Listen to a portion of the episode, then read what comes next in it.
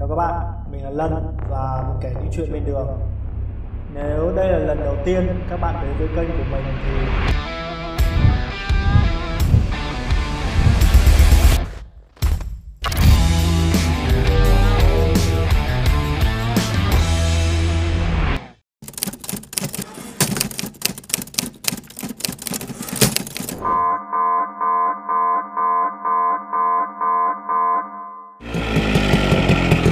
băng.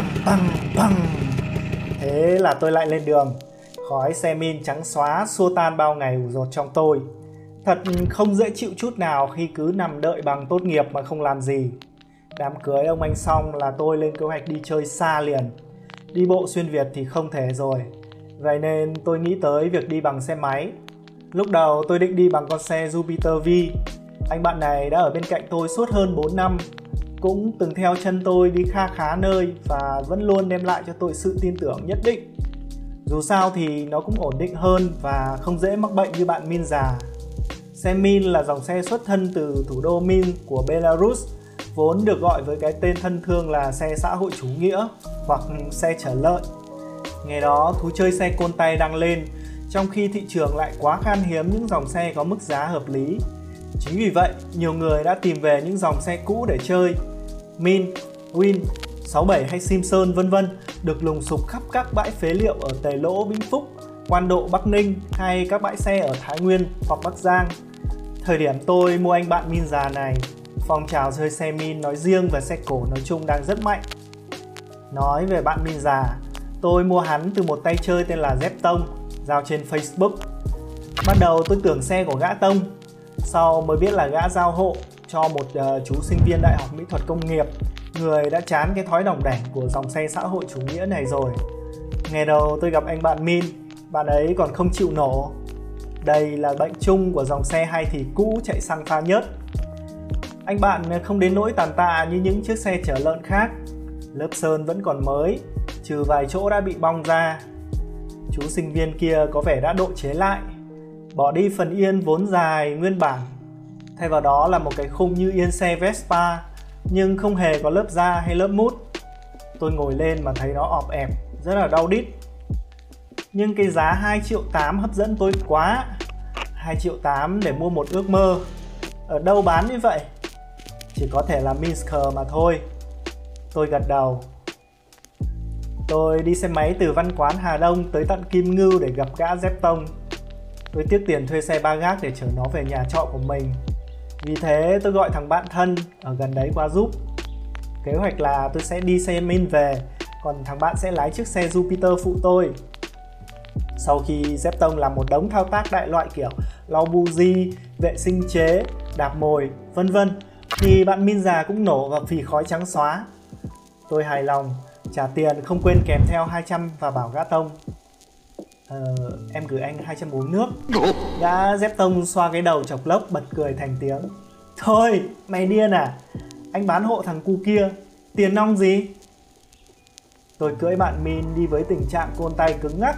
Phanh trước không có, phanh sau cũng chỉ để làm cảnh. Đây mới là lần thứ hai tôi cầm lái một chiếc xe côn tay. Lần đầu là với em Min đỏ của ông anh họ trước đó vài tháng. Đấy, với tình trạng như thế thì mỗi lần dừng đèn đỏ là một lần chết máy, vì côn không bóp được hết, mà tôi cũng không biết về mo như thế nào. Mỗi lần như vậy, tôi lại phải nhảy xuống dắt bộ và đi giữa làn người đang dồ ga phóng lên khi đèn vừa chuyển xanh. Hình ảnh một thằng thanh niên bảnh trọe dắt con xe cà tàng loay hoay đạp nổ giữa dòng người, đó chính là tôi. Ấy thế mà tôi chẳng thấy ngại ngùng, miệng vẫn cười toe sung sướng. Đó là lần đầu tiên tôi tự mua cho mình một thứ gì đó có giá trị. Người ta nói, ai chiến thắng mà không từng chiến bại, ai chơi Min mà không chơi dại đôi lần. Dính đến dòng xe này là tay sẽ vấy mỡ, vấy dầu và sẽ nhiều lần phát bực vì thói đỏng đảnh hay hỏng vặt của nó. Min già của tôi cũng vậy. Nhưng vì thế nó giúp tôi học thêm một vài kinh nghiệm sửa xe quý báu. Về cơ bản, những người chơi xe Min là những người rất hòa đồng và hào sảng. Vì cái tính hay hỏng vặt của nó, thế nên người ta dễ dàng giúp nhau giữa đường không vụ lợi. Tôi nhớ có lần vác Min đi học, chỉ còn cách trường 500 m nữa thôi, nhưng con xe thì tự dưng chết máy. Tôi loay hoay bên đường, Thì hụi đạc nổ mà không sao nổ được, chửi bậy tùm lum. Sau đó một anh áo trắng cổ cồn, dân văn phòng, đi xe Dream dừng lại giúp tôi sửa xe. Anh nói, thấy em đi xe Min nên anh mới dừng lại, chứ xe khác thì anh cũng thôi đấy. Quả vậy, sau này tôi có nâng cấp lên xe cào cào thì đi đường có gặp những anh em đi xe cùng loại cũng không chào nhau. Chứ ngày xưa những người đi xe Min tụi tôi hễ thấy nhau là chào, dù không hề quen biết.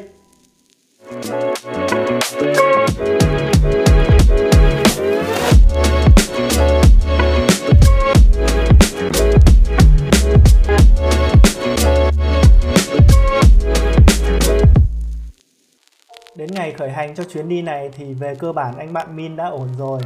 Tôi cũng đã cứng tay lái hơn. Dù trước hôm đi mấy ngày, anh bạn tuột xích trong lúc tôi chạy nhanh. Đó là điều khiến tôi khá lo lắng. Còn mọi thứ ổn cả. Một lý do khác mà tôi không dùng chú Jupiter trong chuyến đi này là vì mẹ tôi. Bà muốn thăm một người bạn chiến đấu, nhà ở quốc lộ 5, đoạn Hải Dương, cùng đường đi Hải Phòng với tôi luôn. Hai mẹ con dự tính đi cùng nhau tới đoạn đó. Nhưng phần vì tôi muốn đi xe Min, trong khi bà lại không muốn. Phần vì bà rủ thêm một người bạn đi cùng nữa. Thành ra có 3 người đi. Nghiễm nhiên, tôi cầm lái chiếc xe yêu quý, còn xe Du thì mẹ tôi và bạn mẹ đi. 4:30 sáng, mẹ tôi đã dục dịch dậy và gọi tôi chuẩn bị. Sau đó khoảng 1 tiếng thì bác Đôn sang. Bác Đôn là một phụ nữ xóm bên, khách mua hàng quen của nhà tôi. Sau thân thiết với mẹ tôi nên thành bạn. 3 người, 2 chiếc xe, lên đường. Chúng tôi thẳng tiến theo đường đê hữu sông Hồng mà vào trung tâm thành phố. Sau đó thì đi qua cầu Trương Dương, tìm đường ra quốc lộ 5. Lúc đi trên cầu thì mặt trời đã lên chói mắt tôi rồi. Tôi suy nghĩ trong đầu, sau chuyến đi này về, tôi sẽ viết một cái chuyện dài và đặt một cái tên xến xúa. Ngược nắng mặt trời, tìm về với Biển Đông, kiểu vậy. Con đường năm sát thủ đó, xe container chạy nhiều kinh tởm, lại còn đi qua nhiều khu công nghiệp. Vì là đường quốc lộ với mật độ lưu thông cao nên người ta làm rào chắn giữa hai chiều đường. Nhưng rất nhiều công nhân vì muốn sang đường nhanh nên trèo qua lan can mọi chỗ. Tôi cứ phải căng mắt ra mà nhìn và tránh người đi đường như thế. Rồi thì hơn 2 tiếng di chuyển, lạc nhau, lạc đường, hỏi thăm, nhầm nhà và đúng nhà, thì chúng tôi cũng đã tới nhà bạn chiến đấu của mẹ tôi. Bác Soan là bạn chiến đấu của mẹ tôi, hồi bà còn làm y tá phục vụ trong quân đội, đóng ở Vinh, Nghệ An. Mẹ tôi đi bộ đội từ năm 16 tuổi. Tôi cũng không hiểu làm sao mà mẹ tôi lại gia nhập quân đội khi còn chưa đến tuổi và cân nặng còn không đủ. Nhưng quân đội đã dạy cho mẹ tôi cái nghề mà nuôi sống cả gia đình tôi những năm sau này. Bác Soan sau khi ra quân thì về công tác ở bệnh viện huyện Khỉ Gió gì đó, nơi mà tôi đang ngồi đây. Quả thực là tôi rất tệ trong việc nhớ tên riêng. Bác công tác ở đó cho tới khi về hưu, và giờ con gái bác cũng đang làm kế toán trong đó luôn. Hành trình mà bác xin việc cho con gái bác vào làm trong đó khiến tôi há hốc mồm khi nghe bác kể. Nhưng đây lại là một phạm trù khác. Bây giờ mới 9 giờ sáng thôi mà nóng kinh khủng. Đúng là những ngày tháng 6. Tôi mượn cái chiếu ra phủ cho em Min. Nó còn phải cùng tôi đi tiếp hành trình dài nữa. Đổ bệnh là không ổn chút nào. Bác Soan cùng chồng đang chuẩn bị cơm, cũng khá nhiều món, và có cả bia hơi nữa. Tôi uống cũng 3 cốc to. Không hẳn là say, chỉ là no quá, gắng gượng lắm mới ăn được 2 bát cơm và một chút thức ăn. Bác Đôn có tí men vào bắt đầu vang tiếng chửi thề loạn xạ. Bác Có, thằng cu cháu nội bác Soan từ nãy đến giờ. Thằng bé này được nuông chiều nên khá láo. Láo theo định nghĩa của tôi. Dù gặp tôi thì nó vẫn phải ngoan như cừu. Mấy phụ huynh được tí bia vào bắt đầu nói kiểu ngà ngà. Tôi nghe và suýt phì cười mấy lần. Ăn xong thì là giờ nghỉ ngơi. Tôi dự định sẽ bắt đầu lên đường xuống Hải Phòng lúc 2 giờ chiều. Đi tầm đó thì nắng vỡ đầu, nhưng đường sẽ thoáng và tránh được mấy đại ca cảnh sát giao thông khét tiếng của đất Hải Dương. Tôi cố ngủ một giấc để cho tỉnh táo mà cái nóng cứ hầm hập làm tôi lúc tỉnh lúc say. 2 giờ tôi dậy và chuẩn bị mọi thứ. Mấy người còn lại cũng dậy theo. Tôi bàn với mẹ. Mẹ tôi sẽ ngủ tại nhà bác Soan. Sáng hôm sau về sớm. Còn tôi sẽ thẳng tiến xuống Cát Bà. Điểm dừng chân đầu tiên trong hành trình này Tôi hứa sẽ có mặt ở nhà vào cuối tuần. Sau 6 ngày, bác Đôn rút túi đưa cho tôi 200.000. Tôi từ chối. Cháu có tiền rồi mà, cháu chả lấy của bác đâu. Nhưng người đàn bà này vẫn cương quyết dúi vào tay. Mẹ tôi cùng bác Son bảo cầm lấy đi, đi đường cho may mắn. Thế nên tôi nhận. Xe lại nổ giòn tan, khói trắng lại bay và tôi phới đi Hải Phòng. Cứ tiến theo con đường quốc lộ bỏ mẹ nó. Trên đầu thì mặt trời như muốn nuốt sống tôi. Dưới mặt đường thì hơi nóng phả lên ngột ngạt. Tôi bịt kín từ đầu tới chân, khẩu trang mũ mão mà vẫn thấy nhiệt độ như thiêu như đốt. Dầu nhớt vẫn bắn ra từ lốc máy anh bạn già. Bịt anh ta vẫn xì khói thơm. Và lốp xe thì vẫn nuốt đường mà chạy. Sau khoảng hơn một tiếng cầm lái tê tay thì tôi cũng tới thành phố Hoa Phượng Đỏ. Tôi có cảm tình với thành phố này từ bộ phim Sóng Ở Đáy Sông, nên dù nơi đây có tiếng là đất lắm giang hồ, tôi vẫn cứ thích. Sự yêu mến và ngưỡng mộ không vơi đi. Dù trước đó tôi đã trải qua mối tình dở hơi với một cô bé đất cảng, điều đáng lý phải làm tôi ghét cả đường đi lối về của em. Tôi đi ra đường tránh thành phố để đến cảng Đình Vũ, cách trung tâm chừng 20 cây số. Thành phố này nổi tiếng với những con người dữ dội mà giao thông lại hiền từ đến ngạc nhiên. Làn ô tô chống huếch chống hoác mà tuyệt nhiên không một em hai bánh nào dám bén mảng. Tất cả đều ngoan ngoãn đi làm trong cùng. Thế nên tốc độ di chuyển của tôi cũng phải chậm lại. Tôi không được phép đi kiểu hổ báo cướp đường như thói quen khi còn ở Hà Nội nữa. Thật ra thì ban đầu tôi đi xe cũng hiền. Sau hiền mãi ở đất thủ đô cũng không được, đành học theo lối chạy xe bát nháo của dân tứ xứ. Giờ bắt gặp cảnh tượng giao thông này, tôi yêu luôn. Đang mơ màng thì what? Mời anh tấp vô lề. Một anh cảnh sát giao thông quất gậy gọi tôi lại. Nhưng vì thấy tôi đang đi chiếc xe min và đang trong trang phục của một thằng Tây, anh mỉm cười, ra dấu cho tôi đi. Thật hết sảy.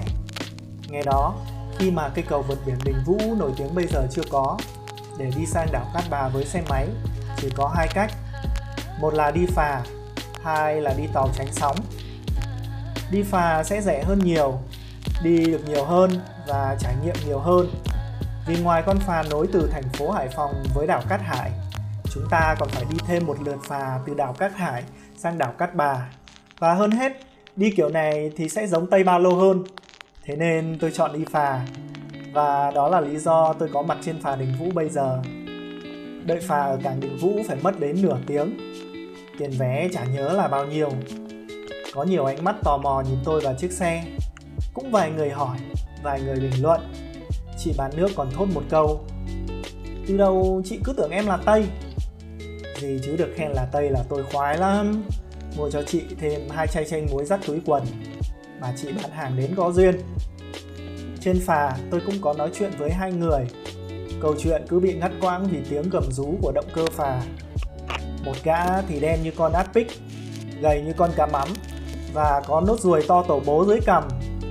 Đại khái là gã này khoái chiếc min của tôi, tỏ ý muốn mua. Tôi thì không có ý định bán. Tôi nói với gã là sẽ giới thiệu gã tới một số người có xe muốn bán khác. Nhưng lạ cái là gã chỉ muốn mua xe tôi thôi. Em là em chỉ thích xe bác thôi, chứ xe khác em lại không khoái. Sau này tôi mới biết, hóa ra gã thích màu xanh bộ đội của con xe. Thêm mấy cái họa tiết tôi vẩy sơn lên, cộng thêm cái mũ 3/4 dán đầy sticker của tôi. Tôi cho gã số điện thoại, hẹn khi nào lên Hà Nội thì gọi cho tôi. Chẳng bao lâu sau thì gã gọi thật, và em min của tôi đã theo gã về đất Hải Phòng. Tôi mất dấu em min từ đó. Trở lại với chuyến phà, gã thứ hai mà tôi nói chuyện cũng gầy gò và đen nhẻm. Gã này dân đảo, chuẩn Cát Bà. Gã đi con xe đạp cà tàng như hiếp dâm nó. Tay gã xăm mấy cái hình ngớ ngẩn mà tôi cũng đếch nhớ cụ thể nó như thế nào. Câu chuyện của tôi với gã này trên phà cũng không có gì đặc biệt, vì tiếng động cơ to quá, cả tiếng gió biển nữa. Lần đầu min già của tôi hứng những cơn gió biển mát lạnh. Không rõ nó có thích hay không. Còn tôi thích lắm. Đây mới là lần thứ hai trong đời tôi biết mùi biển. Xuống khỏi phà Đình Vũ thì tôi đã ở địa phận đảo Cát Hải rồi. Tôi phải đi xuyên đảo này để tới một bến phà khác, gọi là phà Gót. Từ đây tôi sẽ bắt một chuyến phà khác, khoảng 15 phút, từ đảo Cát Hải sang đảo Cát Bà. Tôi đang về ga, xe kêu bành bành thì bất chợt tiếng gọi ý ới từ phía sau. Tôi quay lại thì thấy một gã đang hộc tốc đuổi theo phía sau bằng xe đạp. Đúng vậy, là gã, kẻ đen nhẻm có hình xăm ngớ ngẩn. Hình xăm ngớ ngẩn vừa ọc ạch đuổi theo tôi vừa vẫy tay. Thú thật là khi thấy một gã như thế gọi với từ phía sau mà không hiểu chuyện gì thì tôi cũng thấy hơi tởn. Tôi thử nghĩ xem khi nãy trò chuyện tôi có nói sai gì không. Định phóng đi, nhưng nghĩ thế nào tôi lại đi chậm lại cho gã bắt kịp. Nói thật là tôi cũng hãi nếu cứ làm ngơ mà phóng đi. Gã có thể điên lên mà gọi điện nhờ sự trợ giúp, chặn tôi lại. Vì tôi đâu có biết điều gì đợi mình ở con đường phía trước đâu. Chạy đâu thì cũng chẳng thể thoát được cái hòn đảo này. Rốt cục thì cũng không có gì cả. Gã chỉ muốn vì nhờ vai bạn đi một đoạn cho đỡ mỏi chân đạp. Hú hồn chim én. Tôi ưng thuận để gã bấu vào vai tôi để tôi lôi đi. Dù tốc độ của tôi bị chậm hơn một chút nhưng cũng đâu có mất gì. Trên đoạn đường đi, gã huyên thuyên hỏi tôi bằng cái giọng của thằng ngáo đá. Giờ tôi mới nghe giọng gã. Ông quê ở đâu ấy? Em ở Hà Nội. Tôi nói giọng khiêm tốn. Thế ở Hà Nội ông có chơi đập đá không? Không anh ạ, em không khoái món đó. Tôi tiếp tục nhún nhường. Hắn lại tiếp. Thế ông có hút cần không? Tôi vẫn ngây thơ. Cần là gì hả anh? Là cỏ ấy. Dân Hà Nội mà không biết à? Tôi vừa cười vừa đáp. À, cái đó thì em không chơi, chỉ khoái bỏ hút thôi. Thằng lõi vẫn chưa chịu buông. Thế ông có thích thử không? Vài nhà tôi cho thử, phê lắm. Lúc này thì tôi ớn thằng ôn này quá rồi, nhưng vẫn bình tĩnh đáp. Không anh ơi, có nước dừa anh mời em vào uống thì em còn uống, chứ đập đá hại người lắm. Mà giờ em phải sang Cát Bà, có ông anh đang đợi bên đó. Ông anh em cũng dân đảo đấy. Tôi cố tình khoe hai tiếng dân đảo để dọa thằng này. Đừng có mào thối vẩn với tôi, có bảo kê nhá mày. Thế mà nó vẫn tiếp. Thằng đấy thằng nào bên Cát Bà biết hết. Tôi hoang mang. Anh biết lão Hưng Bạt Khỉ không? Thằng cu đáp. Hưng nhẽo rồi nhỉ? Tôi giúp hắn ngay.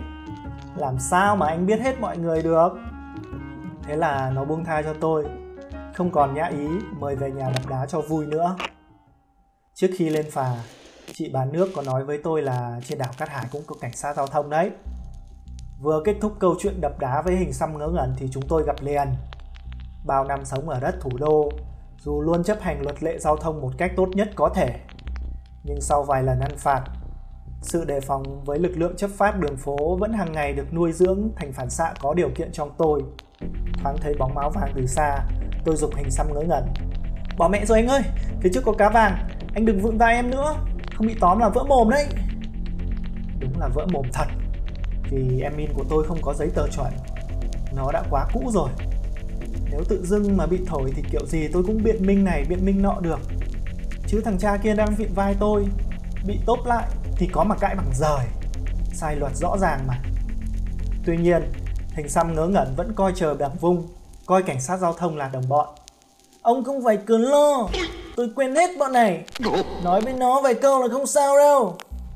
Quả thật là tiến thoái lưỡng nan khi mà gã vẫn bám chặt vai tôi, trong khi xe tôi vẫn đang bon bon về phía hai tay cảnh sát giao thông trẻ.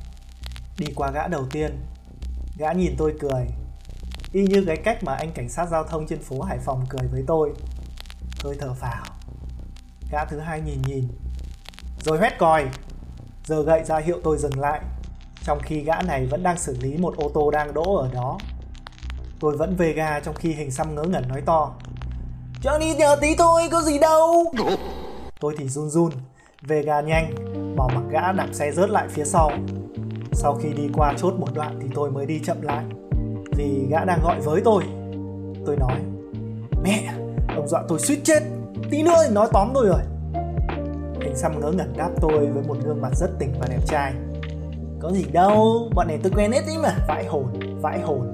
Hình xăm ngớ ngẩn lại vịn vai tôi. Khi chúng tôi đi qua khu dân cư, hình ảnh gã ngáo đá, người địa phương, vịn vai tôi, một kẻ lữ hành xa lạ, đi trên con xe nhìn ngớ ngẩn, là một điều hay ho với dân bản địa. Họ gọi hắn, cười với tôi cứ phải vẫy tay mãi không thôi. Đang ngáo đá thì cái mặt cứ vênh lên tự đắc, như kiểu hắn đang vịn vai Lam Armstrong đi giữa những người hâm mộ vậy.